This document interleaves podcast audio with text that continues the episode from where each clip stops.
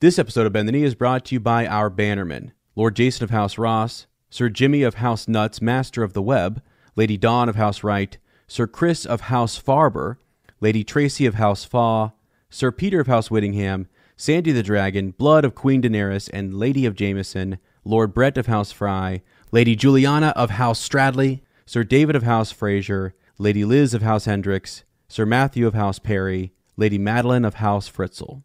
This episode of Bend the Knee is protected by Lady Amanda of House Richardson, Sir Ryan of House Terbush, Lord Robert the Unfrozen of House Butler, Lord Paramount of Skagos Island, Lady Sarah the Unraveler. Our current champion is Lady Kira of House Arnold.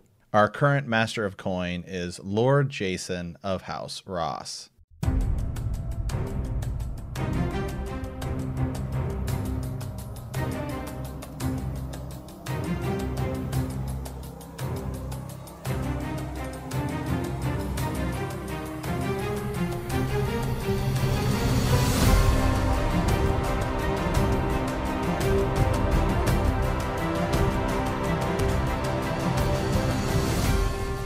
Hello and welcome to Bend the Knee, a Song of Ice and Fire podcast. I am Sir Matt the Bud Knight, Fist of the Dragon, maker of gains, co-lord of the White Claw. And I am Sir Ezra the Watchful, Stealer of Hearts, Bandit of Time, Hero of Shreve, and co-lord of the White Claw. Welcome to our Song of Ice and Fire book club. Today we are into Davos 2 of A Clash of Kings, and in our Maester's study, we will be discussing King Viserys Targaryen, Part 3. Wow, as I believe that you forgot a title. Picker of Bones. Picker As of has bones. oh my god. Do I have a bone to pick? Yeah. Oh my gosh. So no, I just uh guys, I love it. I I, I I'm gonna do it was it was it was Sir Jimmy at one point who said to me, he said, I never know who you guys are talking about at the start of your episodes when you're like they or them or uh, is it other content creators? Is it people It's sending others. ravens? It's the others, guys. That's who we're picking bones with. All right. And I, uh, by the way, our bones are are laced with dragon glass, so like we're ready for these others. Um, it is just interesting. I I, it's it's so fun. I was talking to Sir Matt before the show. Uh, not only do it's like, look, man, if I'm gonna have a head this big, I got to use it for something, okay? and so this big head just reads books, and I read in various fantasy series, and I have a good time, and I love it. I enjoy it. I'm all over the place. The other day we were talking, we were in Wheel of Time, and I, I started. I I think I like slipped into talking about like I mixed up names, and I was talking about Rand al'Thor, and slipped right into Jon Snow. Same guy, same character in my book. You know, the hero of the story, the chosen one, right? The prince that was promised, Azor Ahai, the whole nine yards. But uh, it's just crazy. So to, to Sir Sir Jimmy, we were doing a Bannerman's, um, you know, kind of hangout, right? We had the Bannerman in there. By the way, check your messages, right? That should have been in there. Uh, it- it's going to be in your inbox. We have a special uh, kind of thing set up for our Bannerman, Bannerman only, where we're going to try to do a little um, chat podcast with you guys, a little talk situation. We'll tell you more about it. It's in the inbox, so go check it out. Two this month, actually. We have two scheduled, so it's gonna be a lot of fun. Um, but here's the thing: so the they is just it's the others, and they piss me off sometimes. Okay, but that's okay. That's okay because I'm coming for them. you know, I may have to like like you know Matt often says that uh, these stories start with someone just finding a magical sword. Okay, well I have my freaking sword. All right, and I'm about to freaking lay some people low. It's just the way it goes. It's just how it happens. Send those ravens. Leave those comments. That's where they're sipping. That's where they're sipping his coffee. oh god. No, I'm like I I love everybody. I really do. I we have such a great time. Um, I love that people just remember, you know, the night is dark and, and full of and full of terrors, and uh, I can see you in the dark. All right. Just so you know. Unless he unless he unless he is being unwatchful. there we go. Right, exactly. There. Then now we've come to it. Uh, now we now we yeah now we've come full circle. All right, as um, how, other than that, man, how you been? everything, everything? Oh, dude, thank God. You know, thank God. Um, right now I am like we're having a blast. So if things kind of seem, you know, here on Bend the Knee, whew, uh, we are doing an overhaul. Like we're doing an overhaul on the YouTube page. So anytime we're YouTube not, is go take a look at the YouTube because it has been up. completely it's been Blowing completely up. overhauled and there is a uh there's a little special something on there. You'll some I'm sure somebody will point it out. Somebody will see it. exactly what it is, is Yeah. exactly what it is they're talking about. no one has said anything to us about it yet, and the first person Yes, who does, you somebody be- will. you will be rewarded. Um, Right. So yeah, and when you go over there, make sure you subscribe because we need those subscribers. But it's we're we're doing a lot of work there. We're doing work on all of our other channels too. We're kind of like reformatting YouTube. Matt and I are long-winded podcasters. We like to talk and have conversations, but at the same time, we also used to do YouTube well before we ever did uh, any any podcasting. And so for us, it's been fun to get back in and and kind of um, hone that skill and just get used to making videos and doing fun stuff. We love equipment. We love you know, um, growing our podcast and, and learning about that. And it, what's kind of cool is our bannermen when they pop in, they actually I didn't think people would be interested in this, but they like to know about the equipment. They like to hear about like some of um, you know, like content creators. We had a, we had a really like a really cool conversation about um, other Game of Thrones and A Song of Ice and Fire content creators and like our experience with some of them. So that's the kind of stuff you get over there in that chat. Now sometimes it's it's coming through a haze of uh, White Claw, uh, you know, whatever. I mean, it's, it's several of those to get some of those stories out of me, but it's a good time. And um, so yeah, I'm doing well, and I'm happy right now because we're doing all that awesome stuff, which I'm enjoying here on Bend the Knee. Uh, we're in Davos today, which is which is great. We're also really working towards House of the Dragon content. It's sort of a refresher for us. We're going back through and learning about, you know, uh, we're in, like I said today, Viserys Part Three, but we're really just getting the feels for that again. And I have yet to pull out Fire and Blood, the actual book, and start to read through it again. Um, but I've been going off of a World of Ice and Fire and just some of the wiki stuff to kind of as as a refresher. So we'll up it uh, as we get closer to some of those events that well, there's more. You know what I mean? Because like once you get past Viserys and you get into Daemon and Rhaenyra and some of the fighting between both houses, there's gonna be more there. But the other big thing, dude, is that like the Mandalorian's going on, and I'm having a blast. Last night we did a live stream. We're actually recording this early. We did a huge live stream over on our YouTube channel for Hyperspace Hangout. Go check it out if you want to. Another project that we work on. And we had a blast. So, like, my life right now, and especially as the world is kind of, again, changing and growing, going through a lot of different things, um, it's safer for me just to come in here and make awesome content and have a good time. You know what I mean? The live stream, uh, read my books, sip my coffee, get my White Claw. Well, now that you know, actually, it was really cool that we did it that way, and we had people in there, and they were chatting. And to be honest, most of them actually are people who follow this podcast as well. Uh, Yeah. And so I was thinking, wow, this would be actually really fun to do. Maybe we do our Ravens Nest on there on our, on our game on the Bend the Knee YouTube, or perhaps we do just a follow up Friday or something like that. But I think that would be that would be pretty cool. We could do maybe maybe we'll do a live a live episode over there. Uh, as well on our YouTube Yeah. for for Bend the Knee. So, um, our as we do have uh, this week actually some House of the Dragons content, some new Right. House House of the Dragons content. Um, it was just released on the the Twitter on the you know official Game of Thrones account. There were it's basically just a, some concept art. Uh, there's no even name about what dragon this is, but there, there's two pictures. Um, it's just art of of a dragon. It's red, uh, kind of like a reddish orange. Um, and it, they just said dragons are coming. That's that's just that's it. We know we know that it's going to be the Dance of the Dragons. Um, and you know it's it's pretty cool. Uh, I mean, just that that we're getting something. It's nothing big, nothing spectacular, nothing amazing. We obviously know there's going to be dragons. The artwork looks just like the dragons we saw, uh, uh, you know, of Daenerys' dragons, stuff like that. So it's it, it, it's just it's cool. It's cool that, that Yeah. that we've got it and, and we get it and just something. Hey, that we are working on this. Yeah, no, they, it looks it looks beautiful. It looks awesome, and I was it, it was um, it gets you fired up again, you know, and that's why uh, we were talking to Sir Matthew Perry and uh, been talking to some other bannermen about the idea of wanting to get into really dig into um, House of the Dragon and and what do we think? Speculate a little bit, have some fun with it. There's there's tons of room to speculate. So yeah, that news is really cool to me. I love seeing that concept art, and um, th- I think they said what 2021 isn't there? Aren't they? Really 2021 production, yeah, Production. which is what we thought. We I mean we we thought that this would be a 2022 show. Yeah. Um, and then COVID, who knows if it's maybe it was going to be early 2022. Now it's maybe 20, late 2022. So, um, Right. you know, I think I think they're still a good ways off of of this show. Yeah, which is fine. Uh, I, I I think hopefully they were using this time to do a lot of that stuff, which is concept art and work with their um, you know some of the cast and and write scripts and you know work through all that good stuff. Uh, and you know what? Quite honestly, go do your thing.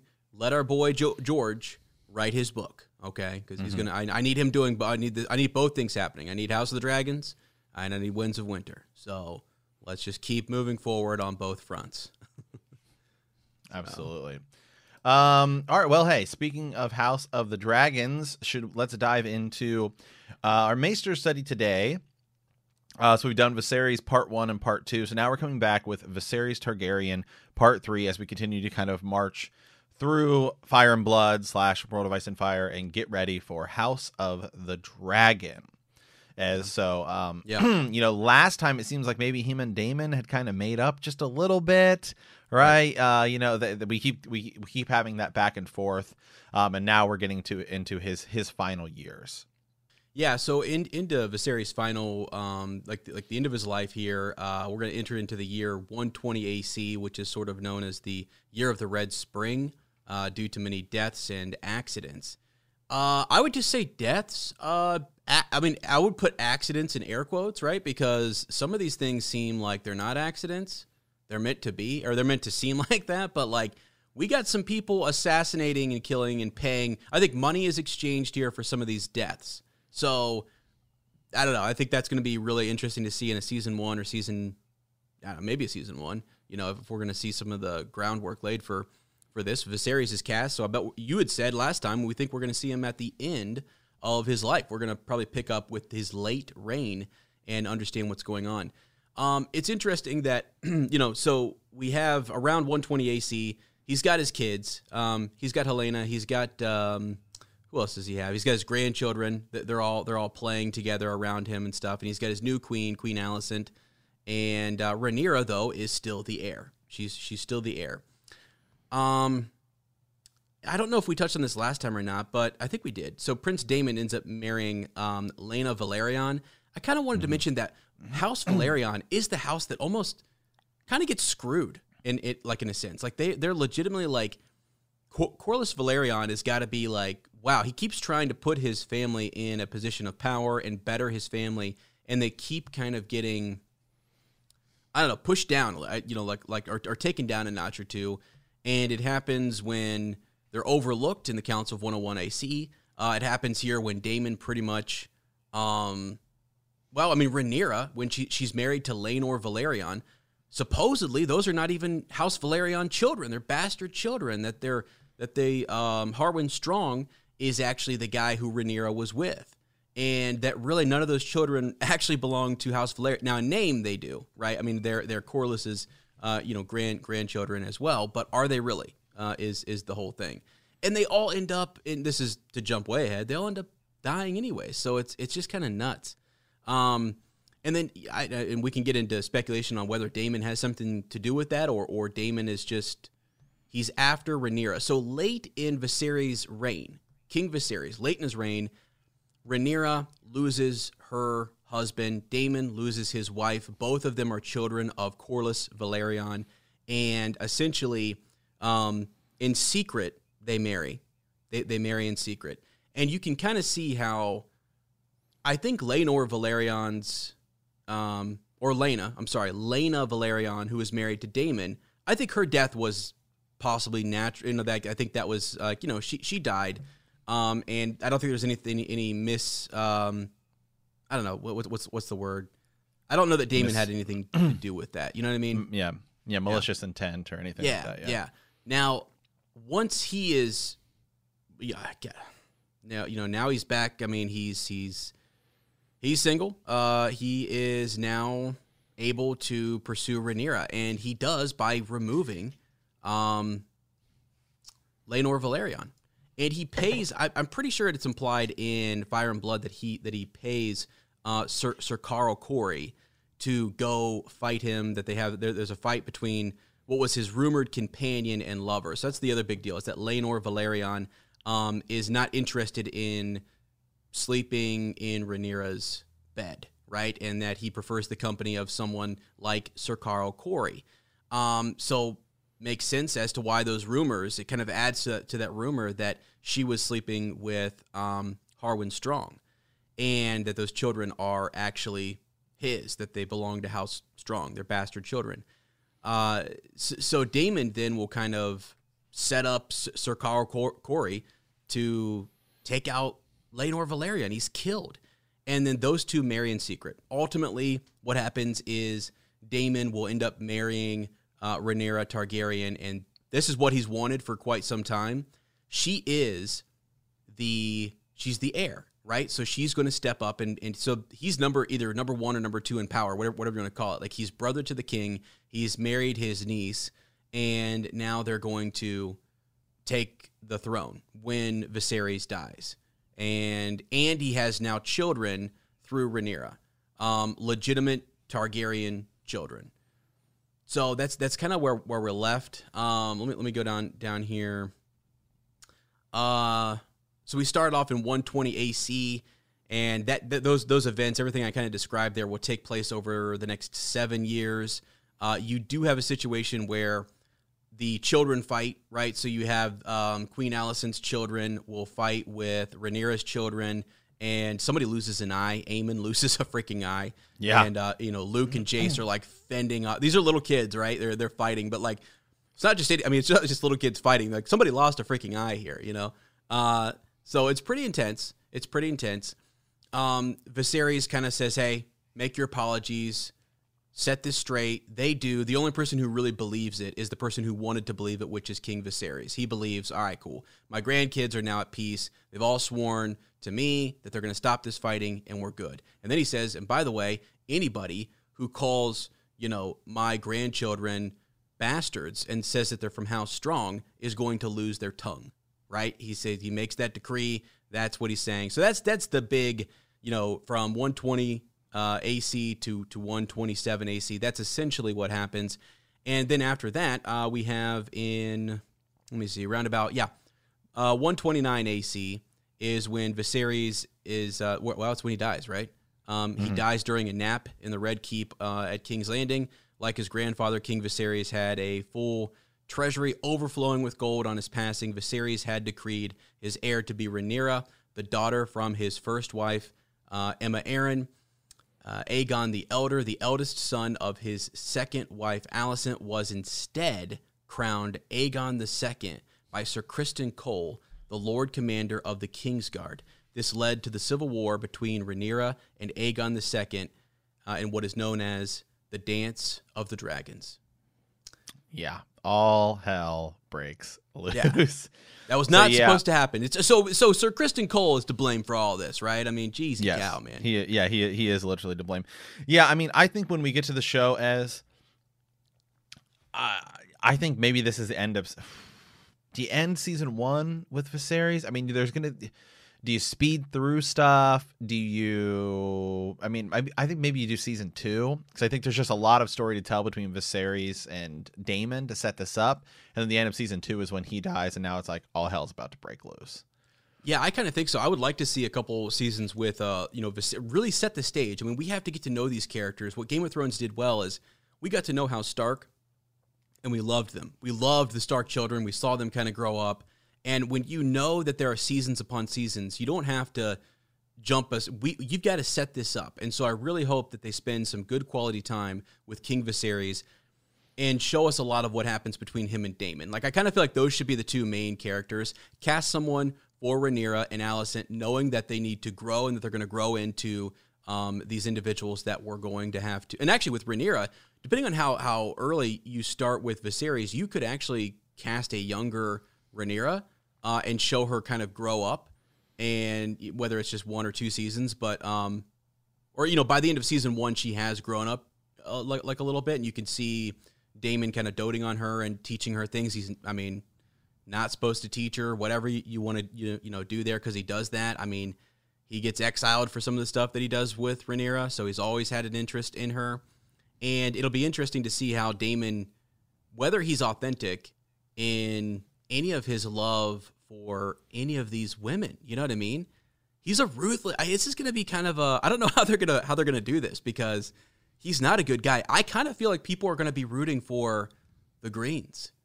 Mm-hmm. I kind of feel like in this whole grand scheme of things, people are going to be rooting for the Greens over the Blacks in this because Daemon is a ruthless dude. So, but I don't know. You know, we, we look look what happened. We always say this. We go back to Jaime Lannister. Hated that guy, right? At, at the start, I was like, this guy is a freaking what the heck. And then he, then his attack on Eddard Stark, and then by the end, I'm sitting here going, I'm Team Jaime." Like what? You know, I mean, so they could do that with Daemon, and I hope they do. So yeah, I just think I think there's I think there's story there to tell. I think there's story there to tell, and um, you know, I think if you're hoping that this, I mean, I, I think obviously HBO, uh, AT and T, uh, ultimately uh, hopes that this is uh, gonna be the as big as Game of Thrones. I mean, yes, that's their yes. that's their hope. This is the this is the next Game of Thrones, right? Their HBO Max is their it's their baby, and they're pushing it hard. Um, so I think that they're going to be hoping that this is this is big. And so if that's your hope, I think your hope is eight seasons. And mm-hmm. I mm-hmm. once because once you get past Viserys' death, it's like, man, I don't know that you could fill out. I don't know that I don't know. I don't know that the that the full Dance of Dragons is yeah, it's the right the the yeah. nice thing is that though is that you could theoretically go on. I mean, this could theoretically just back because you called it House of the Dragon. That's right. Not that it's going to, but theoretically, it could be twenty seasons, uh, and you could yeah. go right into the Blackfire Rebellion, all the way up into well, Robert's Rebellion. I mean, theoretically, yeah. you could. I mean, no, you could. Not saying that's not saying that's going to happen, but I mean, you never know. I mean, I, I I don't think most look at a show like Supernatural. Do you think they thought it was going to be 15 seasons? No. Uh, you know, some of these some of these shows, you're just like, how is that? St- how is that show still on? Still, right? Still and you're on, like, yeah. and you're, yeah. and it's and it's so you never know. Well, can I say real quick? You know, one of the problems I think people were talking about with uh, Game of Thrones is you know wanting to go those two extra seasons to season 10 was uh, contracts, movie. You know, these these actors had had grown up and they mm-hmm. wanted to do different things and whatever. Well, in this, you can run an eight eight seasons and say, guess what? Now we're going to do a little time jump. We have a couple of these uh, Targaryen kings who, according to the text, don't live very long or have insignificant reigns. And then you jump down to Aegon the Fourth or something. And from there, you start a whole new thing. It's almost like volume two of this right. House of the Dragon. New cast. So then then those other cast members, like you know, actors can go on to different things. They're not tied into a twenty, you know, season thing or whatever. So you're right. you're right. There's potential for it all. Yeah. Yeah, so so that's really cool, guys. So hey, uh, let us know what you guys think um, as we continue our march here through House of the Dragon and and and and getting ready for the upcoming um, HBO show that we're gonna get. So as let's move into our reread today, uh, we are into Davos two. I, I, keep I keep saying Davos three, but that is not that is not correct.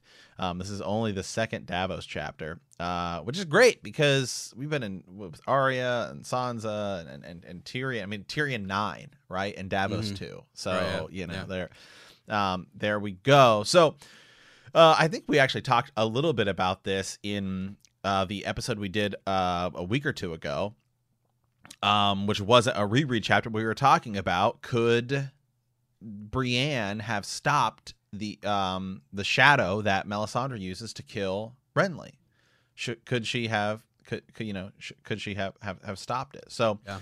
um that was you know that that was something we were we were talking about, and then I believe we started talking about this chapter as well because we see now we see really because in that chapter you don't see what what causes that shadow right um yeah. in this in this chapter okay now we know now we know what what happened right? Now now we yes. know how how how and why that happened.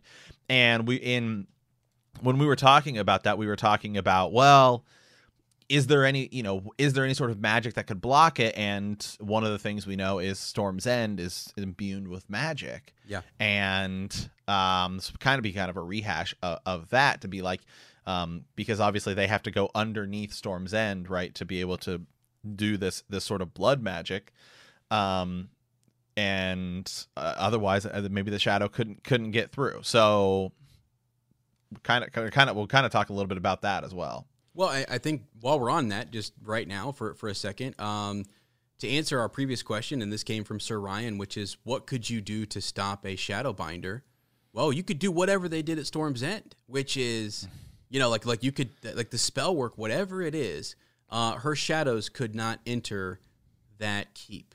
She and that's what we're gonna find out here, right? Davos has to smuggle her in, and it is pretty pretty wild. So, is there a way to combat it? Yes, there is a way to ward off and stop these creatures from entering. There's like boundaries. It's, it's something I'm starting to notice, right? Uh, we, we saw it in season eight, uh, or no, season seven, maybe, right? There's these boundaries where you have whites cannot cross, or that the others cannot cross this certain boundary because of magic or fire or whatever it might be. Same thing with cold hands. He can't cross, you know, through the the the gate. Uh, he's not truly or he's not alive, or he's not a member of the Night's Watch anymore. He has died. His watch has ended, or something. You know. But uh, yeah, so so there is something that will stop this. It's just I think we were trying to explore what if you didn't if you didn't have spells laid around your your your camp. I mean, I kind of imagine like could you go ward off his tent? Are there wardings that you could have put Right. Around it that would have protected and kept him safe? Maybe. Um, and maybe that's more of what we're gonna, you know, kind of learn about and explore as we get into Winds of Winter. I, I don't know. I, again, I, I love that we sometimes don't know, right? That the answer is we're not really sure how you would combat one of these shadow spawn. Like once they get inside here, and I'm sorry just to jump right into all this, but once they get inside and Davos smuggles Melisandre in, can Corlys Vel- or uh, I just said Corlys, Sir Cortnay, can Sir Cortnay Penrose, can he fight off this shadow? I'll call it what shadow spawn. Now people are gonna be like, wow, you're really jumping between you know uh, series, but this shadow baby or whatever, this shadow attack, can he fight? Like, what is it? Once you're once the shadow is loose inside of Storm's End, can he fight it? I don't know.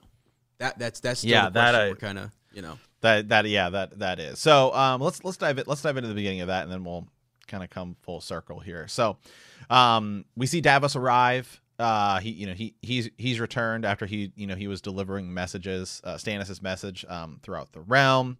Um you know he he learns that Stannis has been having uh, a lot of nightmares since Renly's Yes. uh, since since Renly, Renly's Renly's death. Um, and then obviously we, we find out that Melisandre is there um, helping him sleep. To which Davos uh, kind of questions, "Oh, is you know is is that you know like is that is that what uh, you know what's what's going on there basically?" Um, then uh, we see Cortnay Penrose. So just kind of I'm gonna do a quick uh, kind of kind of synopsis here, and you can stop me whenever you want. We see Cortnay Penrose arrive, um, and they're gonna parlay, um, and he tries to he, he tries to get uh, he, he he tries to get Stannis to, to accept single combat, Absolutely. which Stannis which Stannis says, you know, He's not. I'm not- He's not. I'm not yeah. an idiot. Why would I? Why would I? Why would I risk that when I can when I can take the castle? Do you? And so then the question becomes, would Stannis have beat? Would Stannis have beat Cortnay Penrose? I think so. I think he would have, but I, I think there's always the risk, you know, uh, Right. that You that's never know. something you slip in the mud. I mean, that's the thing we learned from the Dunk and Egg series. Like one slip in the mud, and depending on the conditions around you, you could be the best fighter, but because of your environment, something happened and you're you're off balance, and now that op- that door is open. It just Mm-hmm. takes one one punch, one jab, one whatever, and you're done. You're done. Do you like the? Uh, by speaking of Dunk and Egg, there is sort of a Dunk and Egg tie-in here. You have the Fossoways, right? And then you Oh. have um, and then you have Alester Florent, right? Who's getting, who, yeah, who- you know, who's getting, you know, mocked. They're mocking for changing sides and changing gods and stuff. Yeah. And the Fossoways are standing there next to him. And in the Dunk and Egg series, the first one, the Hedge Knight, you have the Fossoways, right? The red apple and the green apple, and that's kind of Right. where that comes from. Oh, well, I'll take, you know, a different apple. right? Um, so so I thought that was uh that kind of kind of interesting here. So Yeah. um, yeah. So Stannis says, "I can take the castle. I don't need to fight you." Um, and uh, that's uh, kind of ultimately where uh, that ge- that goes to. And there's a lot of there's a lot of arguing here. Um, they talk about you know who killed who killed um, Renly, right? How Right. how people how people have changed sides, how people have even changed gods, um, and uh, you, you know, and and all of this stuff. Um, and then basically, um, the, the, we talk about Edric Storm a little bit, uh, in that um, you know Melisandre has seen him kind of in in her, in her flames, right? Yes. Yes. Uh, and you know, Cortnay Penrose also says, you know, if you want to fight me, you can have you can have a champion, right? Well, Melisandre is basically Stannis' champion in this in, in, in this in this sort of fight, right? Or the Lord of Light certainly is. Um, and then it ends obviously with Davos taking Melisandre under the under the castle, uh, where she has a shadow baby, uh, mm-hmm, essentially, mm-hmm. and and and and that's that's how that kind of goes. Yeah, so I mean, th- this uh, it it is interesting that Edric Storm is such a big uh, point of contention. You know, I I really think Sir, Sir Cortnay would have. At one point, he mentions, "I don't see the Knight of Flowers among you." Mm-hmm. So there's a lot of this like gosh, it is just it's crazy to me because Sir Cortnay should know that Stannis is next up. It just does. It is so ridiculous. It's hard to kind of pick a side here, but like because Renly was the last one, he was he was in. You know, he's basically he's at Storm's End. I mean, Stannis is at Dragonstone, and it feels like Stannis is is less of a not not Baratheon, but like that he's I don't know, like the people at Storm's End are more like, no, Renly was here. Renly was the one running things. And that's actually where Stannis would have preferred to have been. But he went mm-hmm. to Dragonstone because that was his thing. Until his children come of age, until any of Robert's children come of age, then they would have been sent. You know, Joffrey right. would have gone and have been waiting there for his father to pass, and then he's next in line. So until that happens, Stannis is next up. That's what that signifies, right? And mm-hmm. they uh, maybe it was more is more obvious during the reign of the Targaryens, but still, it's such a struggle for me to see like Sir Cortnay. He's like, you know better, Sir. You know, Sir Cortnay, you know better. And I think if he would have saw the Knight of Flowers and he would have saw House Tyrell, he might have, um, he might have done something different here. Like he, he, he definitely might have, uh, changed. I don't know, because uh, you're almost risking Edric Storm's life by the siege. I hope you know. I mean, maybe not, but like like you're almost risking a lot here when this truly is this is his home. This is Stannis's keep. You, you have mm-hmm. no right to keep him from it. Um, so there's that, and there there is all of this. Like he's calling them all out. He's basically saying, "You all were once with me, and here you stand." And Stannis kind of says, "You can be one of them, Sir Cortnay. Come down, come join me, and and it's all is forgiven, right?" And he and Davos have this real big back and forth about like oaths and a lot like like your alliances and and your allies and all that kind of stuff. Um, Davos, why does he put Davos in over um, all these other guys, all these other lords? Why does he make him a lord? Well, because Davos has always been his man. He's never been anybody else's. He's always been his guy. So uh, Stannis does struggle with some of these guys that he needs them. He needs their house. He needs them strong. He needs the Stormlands united, and so that's that's kind of where he's at. And it's just such a struggle because Renly took all of them from him, and that is such, it's just it's a mess. It's an absolute mess. Um, but yeah, they're all trying to you know vie for this honor and glory where they're going to challenge Sir Cortnay. It'd be easy combat, they say. It'd be no problem, uh, Stannis. You know, let's let me at him. But I don't know. I I think uh, Stannis knows maybe he could, t- maybe Stannis could take him. You know, the other thing, someone sent us a raven one time about this, in that Stannis is not we don't actually know how good of a fighter he is or whether he would be good in single combat. We actually don't know that. I'm sure he would hold his own and be be real, real, like you know solid. But I don't know. And again, someone can send us a raven about this. I'd love to you know hear from somebody who has read up more on Stannis and his combat skills. Like, is he somebody who ranks in the top fighters and is somebody that that would be no? I mean, right? He's like he's a commander, so I kind of see why he says I'm gonna let the the shadow babies at you. Sorry. Yeah. What are you gonna do? Yeah. Well, I mean, I mean, well, you bring up a lot of interesting points there. As um, I guess one of the one of the first ones I have here is, should it have changed? You know, Dragonstone was the you're next in line for the Targaryens, but should it have changed once Robert taken o- took over to be Storm's End? Because that's hit that's their families. Mm-hmm their fam- family seat. Now we think that he sends Stannis there, whether he actually thought you know it was the, it was the case or not, or he sends Stannis there because he doesn't actually like him. Um, but do you think it should have been Storm's End instead? Should have changed from Dragonstone well, to Storm's End. And I, I actually, yeah, I think I think I think Robert should have done a lot of things differently because you just ended the reign of the Targaryens, and I know there's some connection um, to him being related to them or or whatever, but the, it's a major shift, and the war was against Targaryens, and they were routed and they're gone, banished, exiled. If any of them are found, they're killed. Um, he's sending people to possibly in the first book to kill uh, Daenerys and her child. So yeah, uh, that all started. Remember, King's Landing and all of this started because of Aegon the Conqueror, right? I mean, that's that's his conquest, and he's the one who unites all these kingdoms. It is House Targaryen that does that. Before, they each were just kind of ruling their own lands. You had kings, you had seven kings or more, right? In in this in these lands. Um, so then, yeah, to kind of say, I think it was just while you're transitioning had this have gone on for a little bit longer, I think they would have changed Dragonstone. It would have turned into something different, and you would have established a new system for showing and representing who the heir was, and whether that's your house, keep them safe. Where's the safest place? I mean, like if you were a king over all seven kingdoms, right, and you are from the north, and you're one of the Starks, and you're sitting on the on on the throne, and you have and next in line for you is not too far from you, but at Dragonstone, and most of your armies and your forces, your loyal supporters, are far in the north, it's a little dangerous. It's way easier to to take, if that makes sense. Like the Targaryens, they had all of their support around the Crown lands, and they had their dragons, and they had their alliances and things like that. So, yeah, uh, I think that is something that probably could have, you know, probably could have and probably should have changed. And it just felt like to those people that they had this was a new reign and um, they saw Renly as it's weird that they saw because Stannis says right here in the book, um, he is talking.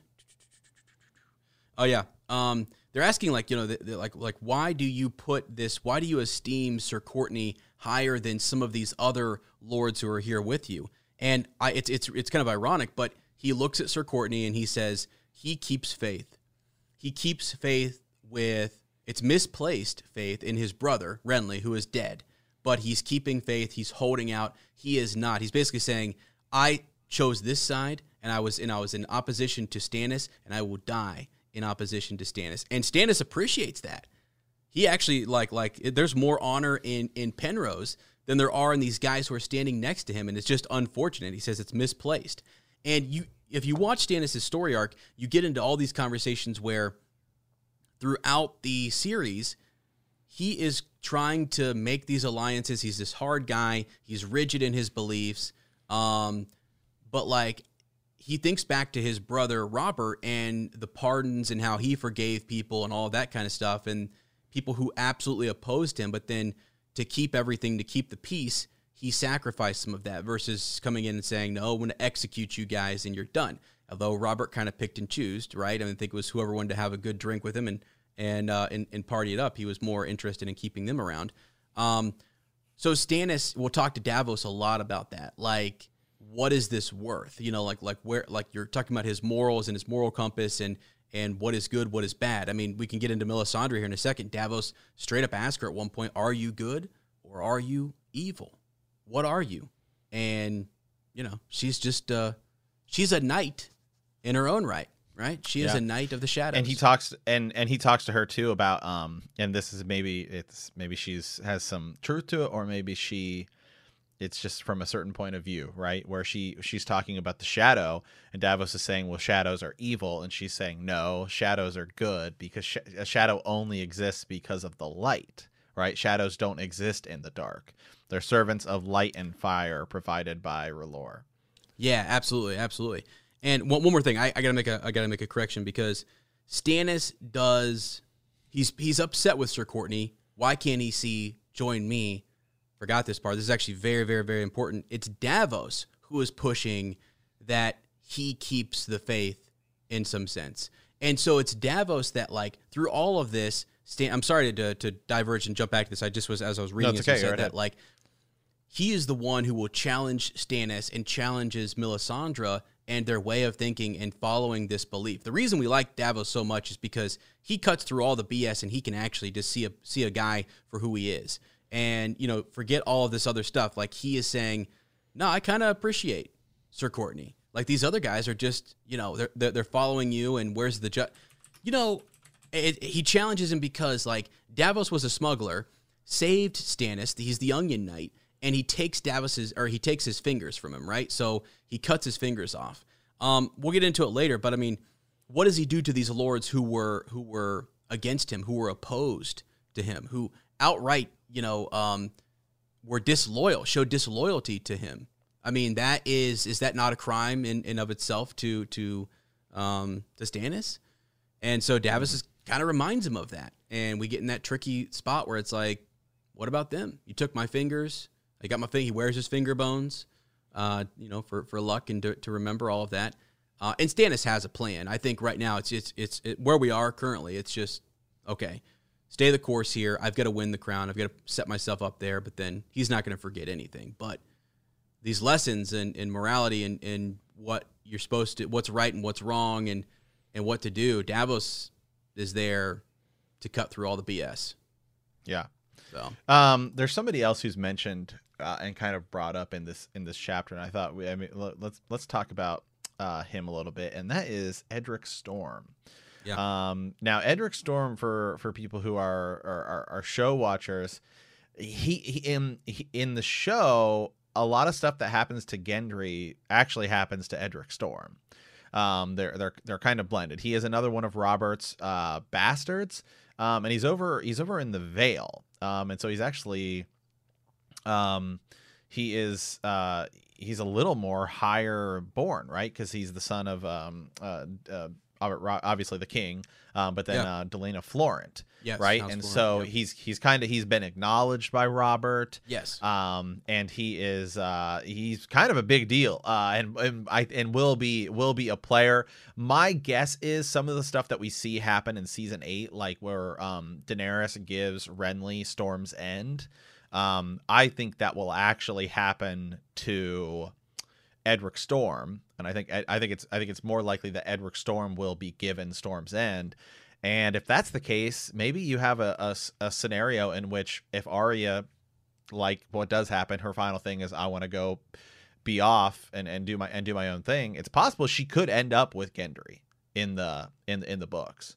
Because Yeah. gendry isn't really tied isn't really tied to a lot because there you know you have you have edric storm uh, and a lot of his stories blended with gendry's in the show yeah, yeah. Uh, Edric is is interesting. Um, I don't. uh, We we at some point, I think we did. We touched on him a little bit for like a wins of when you kind of like just his significance in the story and and what you know how how yeah really how does he tie into or not tie into the show? How is how is he replaced and how where we're gonna go with that? It's one of those things I don't know that George even like. What's the plan? Some of these characters are so young that I'm also like I don't know what we're gonna do with that guy. I don't know what what what the Yeah. plan is. I mean, Edric's Edric Edric's blood is leached, right? Uh, and that in the show, she it's Gendry's blood who is leached to kill theoretically kill Joffrey, Balon, and Robb Stark. Um, here it's Edric Storm, uh, and then the last thing we see of him is with Edric Storm is sent off. He's over in Lys, hanging just hanging out. Yeah.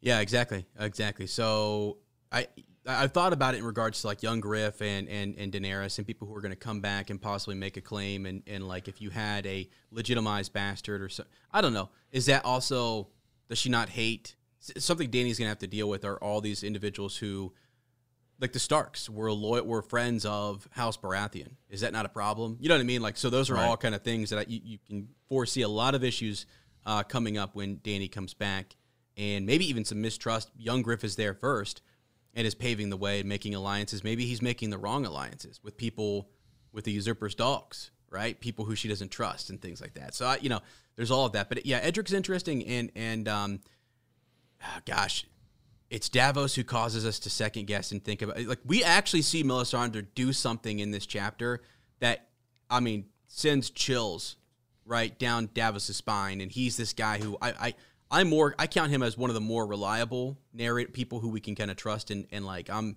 in I I don't know why I'm locked in on him. I always feel like we should pay super close attention to his chapters, um, because Melisandre does actually do something. There is some Court, Cortnay Penrose will die, but did casting the leeches into the fire actually kill all of those other kings? Right? No, or was it not just, or was it. Or was it coincidence? Who knows? Right, exactly. Because the other thing, like you, you see, and that's that's what we got to pay attention to, right? You threw the leech in there. We we we bled uh, Edric Storm. We got air quote King's blood. We used it, but we find out that all of them were were killed by people. People killed them. No sh- no shadow spirit crazy baby situation. We actually see Olenna uh, Tyrell. You know, tell tell tell it was me, right? Tell Cersei it was me. Uh, we, we, you know, Littlefinger, the whole plotting. We actually see with Balon, his brother, a faceless man, possibly dead. Okay. Uh, we see King Robb uh, is is is killed by the Freys because of his betrayal.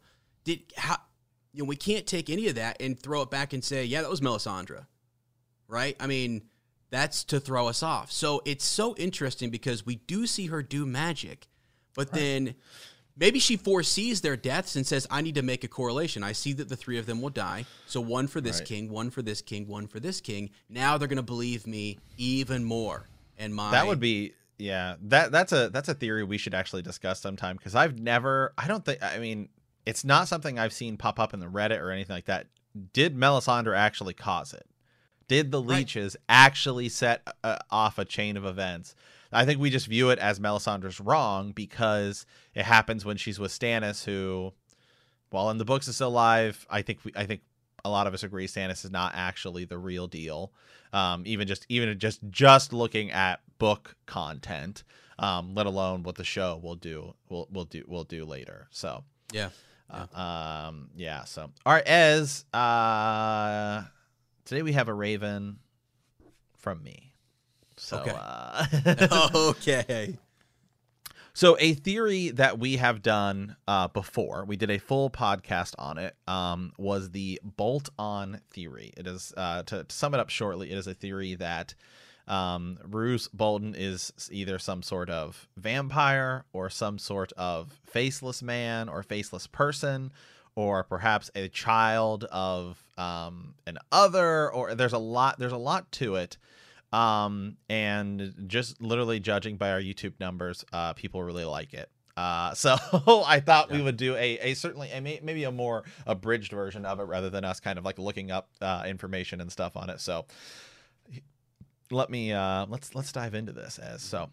Until Winds of Winter comes out, if slash whenever that may be, we will continue to speculate on every possible theory on this song of Ice and Fire. And one of the most intriguing theories out there is Bolt On. The short of it is that Roose Bolton is some sort of immortal vampire that wears the skin of his victims, giving him the ability to live forever. While this would be a theory that could almost be immediately tossed out, it really isn't that far of a stretch.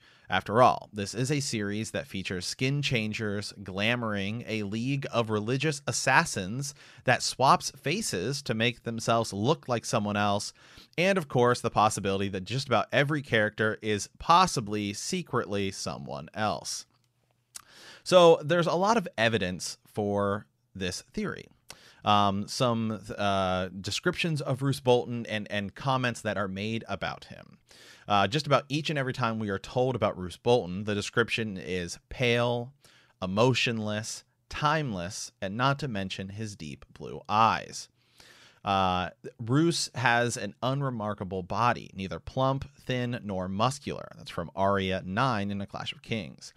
He has pasty skin and a pallid chest, Arya 10, uh, which is soft and hairless. Roose is short uh, and has strong fingers. He has a pale face, beardless and ordinary, with his only noticeable feature being his strange eyes, paler than stone and darker than milk. Jaime 5, A Storm Swords. Like two white moons, uh, the color is sometimes called ghost gray. Uh, his eyes are even paler than that of his son, Ramsay. Roose is also described as loving um, to use leeches to purify his blood. He has no feelings, you see. Those leeches he loves so well sucked all the passion out of him years ago. He does not love, does not hate, uh, he does not grieve.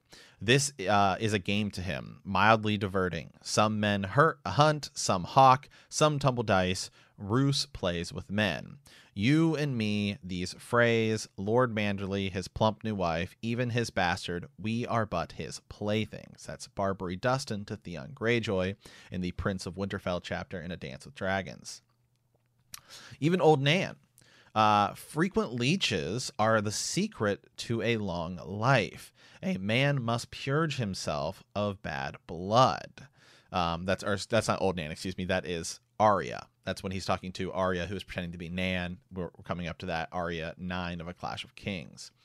Um, some more evidence for right. Uh, we know the faceless men of Braavos have demonstrated that it is possible to remove other people's faces and wear them as a disguise. The Dreadfort is actually pretty close to Braavos if you look at it on a map, so it is possible that over the years the Boltons have at some point sailed there and learned the secret. Even if they've never traveled to Braavos, House Bolton has been flaying people for centuries. It's possible that they learned this sort of blood magic. Obviously, somehow the Faceless Men figured figured it out. Roose states that one of the only reasons he has not killed his son Ramsay uh, is the taboo of kinslaying, which is kind of odd considering that Roose is, um, you know, has uh, conceive when he conceives Ramsay, he um, hanged a miller and raped his wife beneath the swaying body, and has broken sworn oaths by killing his liege lord. Uh, it seems pretty uncharacteristic uh, of him to be worried about kinslaying. It seems more likely uh, that there, you know, there's some likelihood to the idea that Roose uh, plans to take Ramsay's identity and skin eventually, as Ramsey shares Roose's distinctive blue eyes. Even if the um, being wearing Roose's skin is immortal, if the person needs to die, uh, you know, every so often to avoid suspicion, it's possible that Roose kill, um, kills his trueborn son, uh, Domeric Bolton, because Domeric did not share his eyes. Uh, uh, Reek even seems to seems to note that Roose uh, does not seem to age. Um, these past forty um, was as yet unwrinkled, was scarce a line to tell the passage of time. There was an agelessness about him, a stillness. It's uh, Reek. Nearly every mention of Roose Bolton mentions the pale coldness or even nature of his eyes, indicating that he might be an other. In fact, at one point, it's even stated that Roose Bolton's old, you know, face was a pale gray mask. Uh, old Nan tells Bran a story of a man who had a child with a woman in white, possibly an other.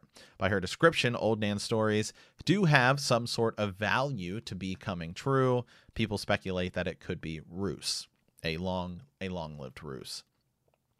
Uh, right, we he we know that he leeches his um uh, we know that he he does le- he leeches.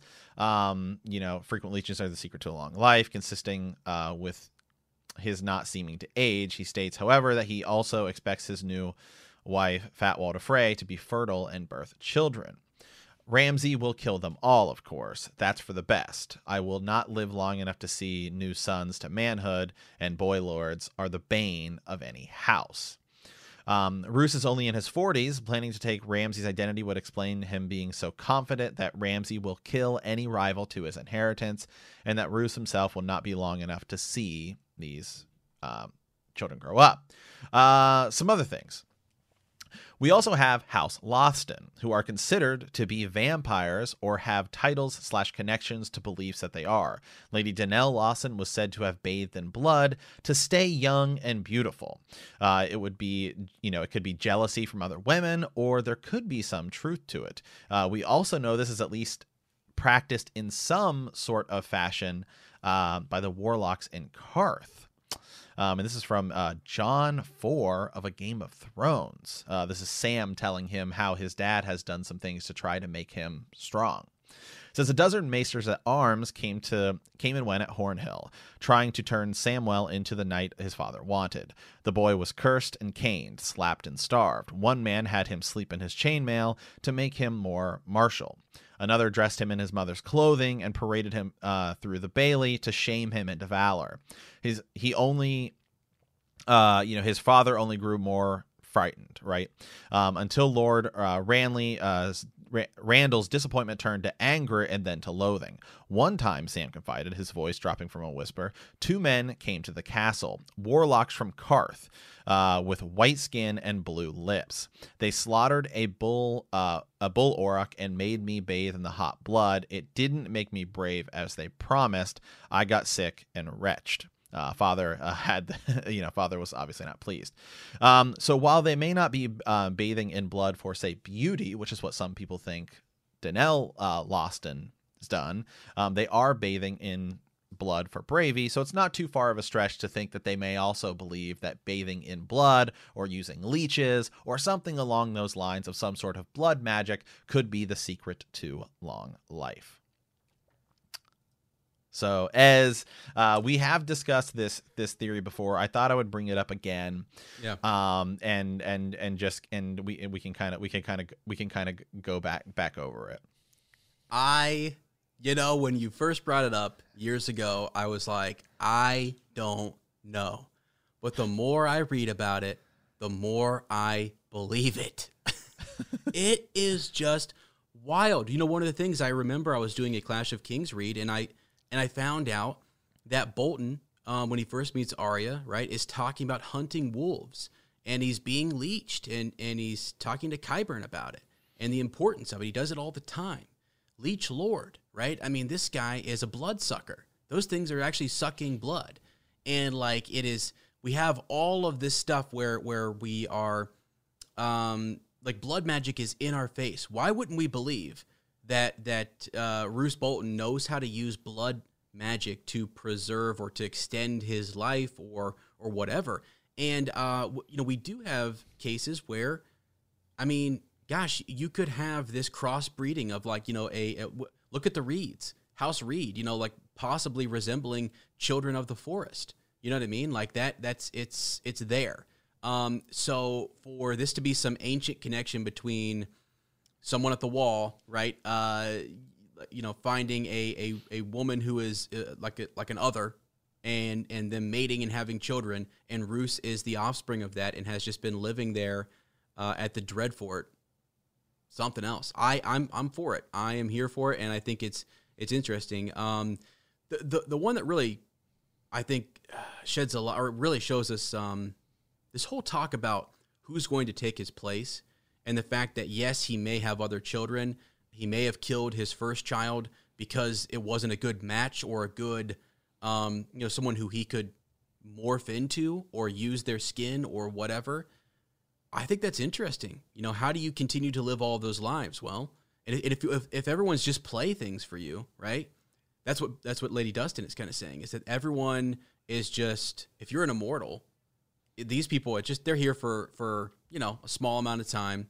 He's biding his time, and he's making sure that he can kind of move through life without being recognized, without being killed, and slowly grow into a seat of of power. I I, I love it. I love it. Yeah, there's. I mean, there's a lot to it. I've even been thinking more about um, the idea. Well, could he be a child of another? Right. We the Night's King, right? Who who who theoretically marries uh, and other. Um, there's actually some thoughts I've, I've had about that recently. What's to say?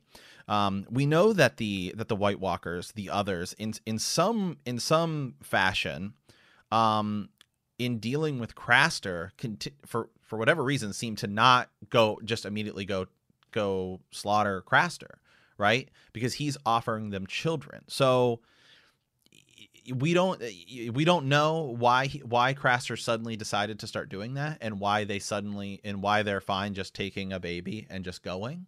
Um, so that's got got to provide some level of of intelligence. I think a lot of times we just view them as these sort of zombies. So I don't think there's anything to say that uh some a woman or or something some people have, have theorized that nissa nissa is an other or became an other or or something along those lines um i mean i don't know if there's anything to say that some you, you, what if the woman that you loved became an an other or became a white walker you know you have white but then you have things that turn into white it seems like the the babies will become white walkers Craster's babies, not others. So we don't we don't know that correlation. We don't know what what that difference is. And some of that's obviously from the show where we see the him touch the baby and the eyes turn blue, um, as opposed to just becoming uh, a white.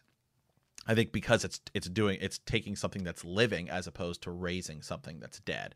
That might be uh, sort of Yeah. a difference. So we don't you, you know uh, we don't nec- we don't necessarily know um, uh, the thing there. But diving back into um, the possibility that maybe he is a descendant uh, uh, of that, I do think it's I do think it's possible. The White Walkers, you know, i we don't know yet in the we, don't know yet in the books how they were created. The show kind of gives us a one sort of ex- explanation for it. We don't know yet if it's going to be the, the same way in the um, in, in in the books. The White Walkers could have been there forever. There's the land of always winter. They could have just came out out, out of there. So it is so it, the possibility of them of them breeding or something like that is still on the table. Uh, you know whether uh, it's a loose theory or not. Um, then I, I start to look at some of these some of these correlations and some of these connections maybe we could make here with with Roose Bolton. Um, it would be one thing if Gurr were to just kind of describe him as uh, you know, a vampire just because okay, he lives in the Dreadfort and he can be leeches to kind of just give us that idea. But there is literally an already sort of house that is described as like the vampire house in the Lothstons. Their sigil is a bat. They flew out of Harrenhal. So why would you then have a second house? Which is kind of the vampire house with, with sort of Roose Bolton. He's flaying people, so we already know there is lit- Arya literally is is is is engaging in that magic right now. The the magic of, of of wearing somebody's face. So if if you can wear somebody's face to uh take on their their identity, why not where you maybe you take their face or you take their en- entire body. We have no idea how old Jaqen H'ghar is. We have Right. no idea if that magic causes him to live forever. The warlocks, I imagine, are incredibly old. Melisandre is at least doing some sort of a glamour. She could be ancient for all we know, or maybe she's just like a 130 year old woman. Right. I mean, she obviously moves around a lot better than somebody. Again, what we haven't, we don't know about that in the books yet, but in the show, I think it's probably pretty similar. Um, just from what we know of Ruby's, and she obviously glamours other people. That Melisandre is, you know, somebody uh, incre- incredibly old. So, um, you know, we don't we don't know. Is does that glamour allow you to move around easier, right? If if she's if she's that old, I mean, by looking at what she looks like in the show, which I think is likely in the book, uh, I mean, she should she looks like she's maybe as old as Maester Aemon, and you know, it's not easy for him to get around when you're that age, but she can kind of Yeah. walk around. I mean, pretty easily, Right. pretty easily. So, there's definitely something going on with a lot of this magic. Um, and and so eh, he's he's doing the leeches. We see Melisandre doing blood magic for leeches. We just talked about it in this in this past chapter. So there's a lot of magic going on. There's a lot of flaying going on. There's different kinds of magic. In fact, he could actually be blending um something uh you know blending blending something uh, uh, along the lines your what Euron is doing right now is some crazy magic um and Right. and and things like and things like that so um, we see people being their age being extended through magic. Look at Bloodraven, for example. He seems, you know, we know we know how old he is, and I think he's being kind of held together by by that you know by that by that weirwood tree. You have other creatures which have lived for centuries. Given the children of the forest, they've been around for an incredibly um you know uh long long time so uh there's a lot to it i i, I think and i think there's definitely some some valid some validity to it Yeah, no, one hundred percent. You're you're it is um it's the other situations where magic is being used are glaring to us. Right? And so all the things that we're seeing from the warlocks, from Melisandre, like they're put he's Gur's putting that in our face and saying magic is being used here.